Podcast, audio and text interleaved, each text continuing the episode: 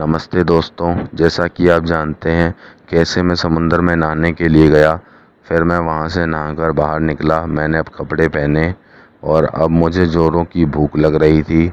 मैं अपने साथ बीस हज़ार रुपये लेकर गया था। मैंने एक जगह ठेला खड़ा हुआ देखा। मैंने वहाँ जाकर पूछा कि खाने में क्या क्या है?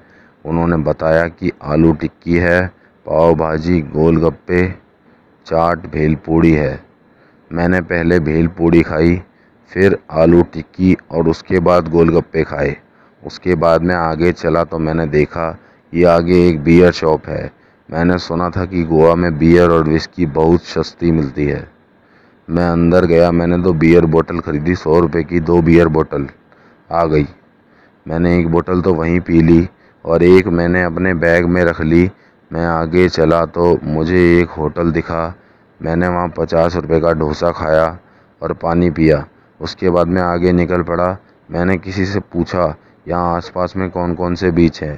तो एक आदमी ने बताया कि यहाँ तो बहुत बीच हैं। वहाँ से पंद्रह किलोमीटर दूर एक बीच के लिए निकल पड़ा, जिसका नाम था बाग मोलो बीच। जब मैं वहाँ पहुँचा तो मैंने देखा कि रात हो चुकी है। फिर मैंने पास ही एक गेस्ट हाउस में गेस्ट हाउस था, वहाँ कमरा ले लिया, दो हज़ार रुपये और आधार कार्ड दिए। मेरे कमरे में एयर कंडीशनर भी लगा हुआ था।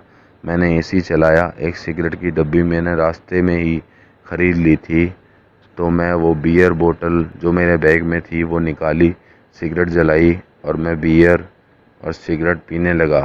रात एक बजे मुझे भूख लगी। मैं बाहर निकला, मैंने रिसेप्शन पर पूछा कि यहाँ कुछ खाने को मिल जाएगा?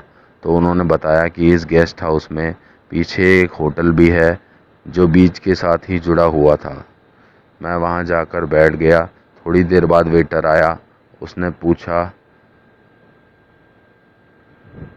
उस, उसने मुझे मेन्यू कार्ड दिया। मैंने मटर पनीर और चार रोटी का ऑर्डर दिया। मैंने चार रोटी खाने के बाद एक रोटी और मांगी। मटर पनीर एक छोटी सी बाल्टी में था। मैं सारा मटर पनीर नहीं खा पाया। लगभग आधा किलो मटर पनीर था। मैंने आधी बाल्टी मटर पनीर वहीं टेबल पर छोड़ दिया और मैं अपने कमरे के लिए निकल गया।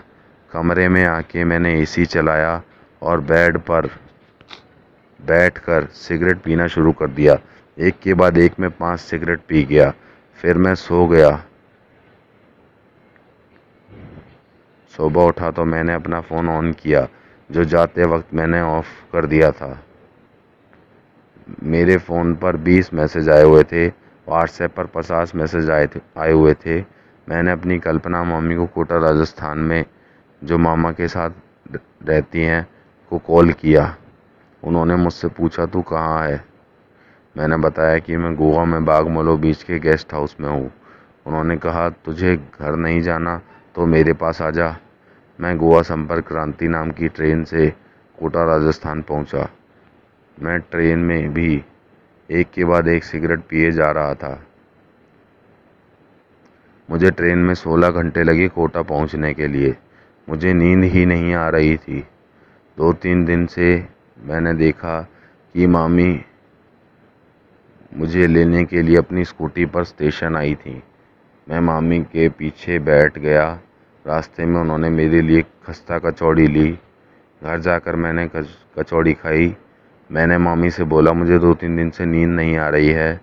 कुछ देर बाद मामा घर आए तो मामी ने बताया कि जितेंद्र को दो तीन दिन से नींद नहीं आ रही है। तो मामा ने मुझे बोला, बेटा, अगर सोएगा नहीं तो पागल हो जाएगा। मैंने बोला, मामा, मेरे पास डॉक्टर सहगल का पर्चा है। उसमें जो दवाई लिखी है, उससे मुझे नींद आ जाती है। मामा ने बोला, चल मेरे साथ पर्चा लेकर दवाई ले ले मैं मामा के साथ गया और मामा ने मुझे दस दिन की दवाई दिला दी। मैंने घर आकर दवाई खाई और मैं सो गया। फिर मैं शाम को उठा, मैंने खाना खाया, उसके बाद मैं फिर सो गया।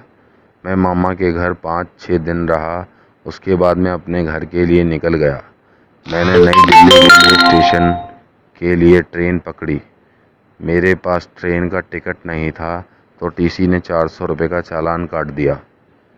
मैंने टीसी को चार सौ रुपये दिए। उसके बाद टीसी ने मुझे बैठने के लिए एक सीट दे दी थी, जहाँ मैं आराम से बैठकर नई दिल्ली पहुँच गया।